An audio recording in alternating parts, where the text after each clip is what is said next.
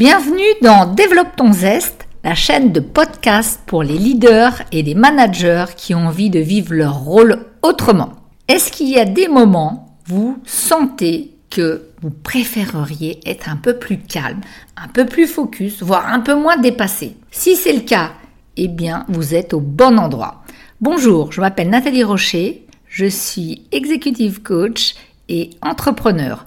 Aujourd'hui, le sujet du jour, c'est voir avec vous des moyens, des petits tips, des réflexions sur finalement comment rester focus, concentré et gérer au mieux son stress. Alors vous le savez, ce qui va vous stresser ne stresse pas obligatoirement votre voisin. Et pourtant, parfois on l'oublie. Néanmoins, des chercheurs vraiment ont découvert qu'il y avait des ingrédients communs et que finalement, certaines choses provoquaient systématiquement une sécrétion d'hormones de stress. Il y a donc le contrôle, l'imprévisibilité, la nouveauté et l'ego menacé. D'ailleurs, je vais commencer par ça. L'ego menacé, c'est quand vos compétences et votre ego sont mis à l'épreuve, quand on doute de vos capacités. La nouveauté, eh bien, c'est quand vous n'avez jamais expérimenté. Et même si vous avez confiance, ça peut vraiment parfois vous mettre à mal. L'imprévisibilité, eh bien, votre journée, votre planning est décidé, et même si vous savez que le monde est vu qu'à, trop de choses se produisent que vous ne pouvez pas savoir, donc vous êtes surpris, c'est difficile à résoudre et ça stresse. Le contrôle, c'est quand vous sentez que vous n'avez peu, voire pas du tout d'impact de contrôle sur une situation. Genre, un projet a été décidé et soudain, au niveau global, il est arrêté. Alors que c'est incompréhensible, que ça fonctionnait bien, et ce contrôle faible est une grande source actuellement de stress en entreprise, que ce soit des startups, des grands groupes, parce que l'être humain, quand il a déterminé quelque chose, et c'est Crozier qui nous le dit, il a un objectif, il aime le réaliser. Et souvent dans les sessions de coaching, vous m'en parlez, c'est-à-dire que tout se passe bien, les KPI sont OK, et puis soudain, la situation peut vous échapper parce que la réorganisation a eu lieu ou parce qu'il y a des choses qui viennent qui ne sont pas de votre périmètre et c'est là que le stress apparaît parce que vous avez perdu le contrôle de la situation et c'est très frustrant. Un bon moyen mémotechnique pour vous rappeler de ces quatre ingrédients du stress que nous allons regarder, eh bien, c'est le ciné. Effectivement, quand on vous parlera du stress, pensez à ciné et on va voir comment ça s'applique et comment vous allez pouvoir travailler sur ces quatre notions.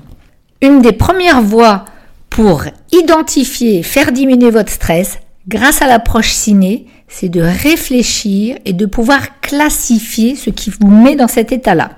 Cette technique, elle va vraiment vous donner des aides précieuses.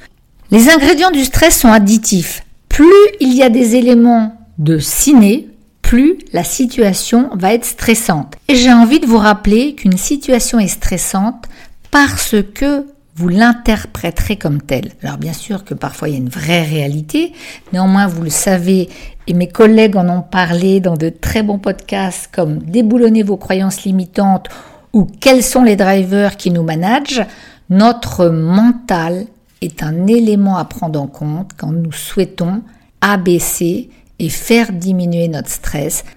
Pour utiliser la technique ciné, très simple, vous listez sur une feuille les faits, la situation qui vous procure du stress. Et pour chaque situation, soyez précis, nommez les moments, regardez les personnes, étudiez et notifiez les actions ou les tâches concernées. Puis, on va regarder, on va passer au tamis de nos quatre lettres de ciné pour voir quelle est la source du stress.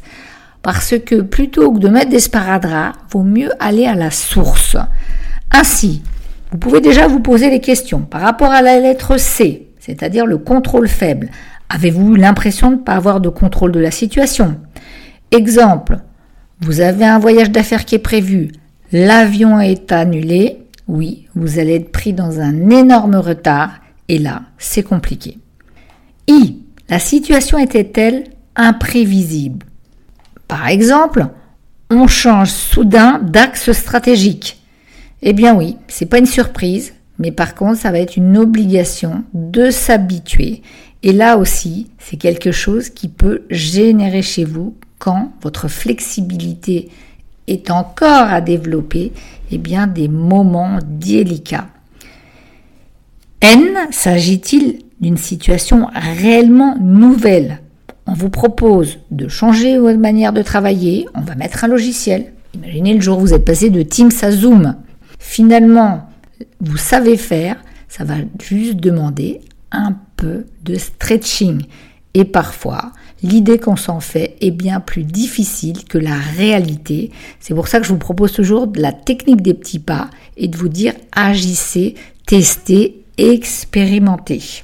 Et eux, en quoi ce que je vis va menacer mon ego Est-ce que par exemple le fait qu'il y ait des nouvelles personnes dans l'équipe qui seraient bien plus capables que moi en digital va faire qu'on va plus me reconnaître? C'est intéressant aussi, hein, cette notion d'ego en leadership. C'est comment parfois dans l'autorité on peut être chahuté et que finalement votre présence, vos compétences sont là, quelles que soient les situations, même quand c'est nouveau, vous avez largement de quoi répondre et rebondir. Cette approche avec ciné qui fait que quand vous êtes face à une situation que vous ne pouvez contrôler, qui est nouvelle ou qui menace votre ego, automatiquement, vous savez que vous activez votre réponse au stress, eh bien, elle va vous permettre de prendre du temps et surtout de réfléchir et de comprendre pourquoi vous êtes sous stress et ça va vous permettre de reprendre le dessus et de vous maîtriser rapidement.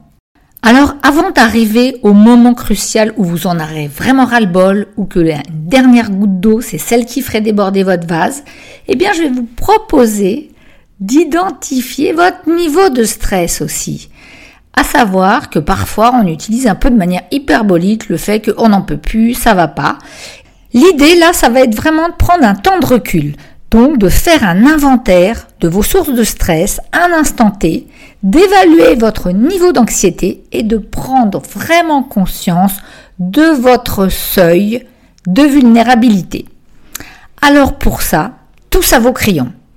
Vous savez, j'aime bien dessiner, j'aime bien vous proposer d'écrire parce que je pense que c'est une des belles manières d'apprendre afin de ne pas rester uniquement dans le cérébral. Donc je vais vous proposer de dessiner un contenant qu'on va appeler réservoir du stress. Le plus simple, c'est de lui donner la forme d'un entonnoir. Une fois que vous l'avez dessiné, vous placez dans le réservoir tout ce qui vous pèse, vous embête. Vous notez aussi vos sources de stress dans le récipient. Et puis, vous allez mettre le niveau. Est-ce que vous êtes à la moitié? Est-ce que vous êtes déjà aux trois quarts? Ou alors est-ce qu'il est archi rempli? L'idée, hein, c'est par cet entonnoir d'ouvrir la petite vanne qui va vous permettre dans le bas de votre entonnoir de vidanger, c'est-à-dire d'ouvrir, et cette vanne, elle va symboliser votre capacité à baisser ce niveau. Alors comment vous allez vous y prendre pour baisser? C'est vraiment l'idée déjà de pouvoir se dire, ok, comment je fais peut-être pour oser dire non? Comment je fais pour minimiser les tâches que j'ai? Est-ce que je peux mettre des frontières? Est-ce que je peux en déléguer? Est-ce que je peux réfléchir à me faire aider? Et puis, il va y avoir aussi l'idée de comment, à titre personnel, vous pouvez vous faire du bien. Qu'est-ce qui pourrait là tout de suite dans les deux trois jours vous permettre de rester focus? Donc peut-être prendre un bain chaud, méditer, peut-être aller courir, recontacter ce qui vous permet de souffler et vous réénergise. Parfois, il vous sera pas facile de prendre ce pas de côté pour avoir du recul et de la hauteur. Et donc maintenant, j'ai vraiment envie de vous partager une technique qui va vous permettre de vous en tirer à chaque moment de la journée. Très simple, la technique s'appelle 5 4 3 2 1. Ça va vous permettre de vous connecter à vos sens, ça va vous permettre de focaliser votre attention sur votre environnement en utilisant tour à tour vos cinq sens, c'est-à-dire la vue, l'ouïe, l'odorat, le toucher et le goût. Vous pouvez le faire dans le métro, dans le train, alors pas dans votre voiture quand vous conduisez, mais en tous les cas, sortir du bureau, faire quelques pas à l'extérieur. Donc c'est vraiment à portée de main et à vous d'en décider quand vous trouverez que c'est utile. On y va? Comment ça marche? Eh bien, prenez une belle inspiration, regardez autour de vous et identifiez cinq objets dans votre environnement. Dès que votre regard se pose sur quelque chose, vous le nommez mentalement. Par exemple, là, je me dis lunettes, je me dis téléphone, je me dis bouteille d'évian. Et vous faites ça pour arriver à 5. Puis, vous allez passer à l'auditif. Vous allez donc tendre l'oreille pour discerner quatre bruits. Exemple, un téléphone qui sonne, l'ascenseur, le distributeur de boissons, la radio de votre voisin si vous êtes en télétravail. Après, l'idée est de percevoir les odeurs. C'est pas souvent qu'on s'arrête. Qu'est-ce que vous sentez? Hmm, Il y a encore votre tasse de café, ça hume bon, ou peut-être euh, le papier qui est là, qui sent quelque chose, ou l'encre de votre stylo, votre parfum. En quatrième, concentrez-vous sur tout ce qui est kinesthésique. Comment vous allez toucher, avec quoi vous êtes en contact? Par exemple, sur quoi vous êtes assis? Votre main repose sur votre livre. Qu'est-ce que ça vous fait? Là aussi, deux choses à distinguer. Et puis, cinquième chose, le goût. Hmm, qu'est-ce que vous percevez? Peut-être vous venez de boire, peut-être vous avez un bonbon. En tous les cas, en sollicitant progressivement vos cinq sens, vous allez revenir à l'ici et maintenant. Et de cette façon, le flot de vos pensées est stoppé. J'espère qu'elle pourra vous paraître facile à mettre en œuvre et en tous les cas, expérimentez, entraînez-vous. Je dois dire aussi que je l'ai pas mal travaillé avec les enfants et ça fonctionne très bien. Ça peut être aussi utile parfois pour calmer une bonne colère. Donc n'hésitez pas. On parle beaucoup de méditation, de pleine conscience. Alors c'est pas toujours facile. En tous les cas, je vais vous parler du mandala. Voilà, c'est un terme sanskrit qui signifie littéralement cercle. En fait, c'est un support à la méditation. Alors ceux qui souhaiteraient démarrer la méditation ou pouvoir avoir un moyen d'accéder à des temps calmes, le mandala, c'est vraiment la petite feuille de papier que vous pouvez avoir imprimée, que vous avez pas loin de vous. C'est les 10 minutes pour ceux qui sont très actifs, qui peuvent vous permettre de faire une pause avec quelques crayons de couleur. Vous savez que j'adore crayonner, je vous propose beaucoup de choses dans ce sens parce que finalement, nous savons que le lien cerveau-main est très important pour se réénergiser. Moi-même, au début, j'avais quelques doutes, hein, parce qu'on en voit plein les quais de gare. Je me disais, oh là là, faut faire des coloriages, est-ce que c'est pas trop enfantin? Qu'est-ce que ça va m'amener? Eh bien, l'exercice a été vraiment très utile. Ça permet de se centrer, on colorie, on oublie tout, et puis surtout, on se fait confiance, ça paraît être beau. Et pendant les minutes où on est centré sur ce mandala, ça donne vraiment une vraie bouffée d'air et puis surtout, ça peut se pratiquer partout, dans les transports, chez soi, au travail. Donc extra, non? Alors, pour ceux et celles qui ne seraient pas convaincus par le mandala, eh bien, je vais vous proposer un autre exercice qui sera le dernier de ce podcast pour améliorer son focus et sa concentration. C'est la méthode du docteur Vitos, qui finalement utilise des graphismes comme support de concentration. D'ailleurs, vous avez remarqué que parfois, quand vous êtes dans une réunion, vous gribouillez, vous dessinez, parce que ça permet de fixer les idées. Et c'est pas du tout un signe de désintérêt, comme parfois on peut l'entendre. Enfin bon, après ça dépend. Hein. Alors, l'idée là, c'est de prendre aussi une feuille de papier à vos crayons et de dessiner des figures simples qui finalement vont vous permettre de calmer votre agitation mentale et de focaliser votre attention. Vous allez voir que seulement quelques secondes suffisent et je vais vous proposer quatre graphismes. Ces quatre graphismes vont avoir un intérêt et sont indiqués suivant les situations. Si vous avez envie de retrouver de la stabilité, de vous ancrer, faites des carrés. Ça va être important, ça va vous permettre vraiment de se poser. Si vous sentez qu'il y a besoin de se recentrer, de revenir avec soi-même, n'hésitez pas à faire un petit escargot. Voilà, vous prenez votre stylo et puis vous tournez, vous faites des spirales. Si vous avez du mal à écouter le sujet, si vous avez l'esprit vagabond pendant une réunion, pendant un meeting, eh bien là, je vous propose de faire des ponts. C'est-à-dire une petite ligne, un carré, re une petite ligne. Ça vous évitera ce qu'on appelle le vagabondage cérébral. Puis, pour vous unifier, vous stabiliser, faites des 8. Donc vous voyez, avec ces quatre formes graphiques, vous pourrez empêcher votre cerveau de s'évader et neutraliser les perturbateurs externes. Comme vous le savez, au niveau de la gestion du stress, votre corps va beaucoup vous aider. Alors, je suis sûre que vous avez déjà plein de trucs et astuces, des tips. Néanmoins, j'ai envie de vous rappeler que faire quelques étirements, permettez-vous prendre le temps aussi de respirer. Voilà, respirer par le ventre, souffler, marcher, utiliser votre corps qui va vous permettre vraiment de la résilience. Et je finirai par apprendre à se faire plaisir. Vous le savez, le stress tue le plaisir, mais se faire plaisir atténue le stress. Donc du coup, la science a vraiment montré qu'il existe un circuit de récompense et à l'origine, ce circuit favorisait la satisfaction de nos besoins fondamentaux. Alors, j'ai envie de vous dire, prenez le temps aussi d'être peut-être moins exigeant avec vous. Voilà comment vous mettez la barre peut-être parfois un peu trop haute.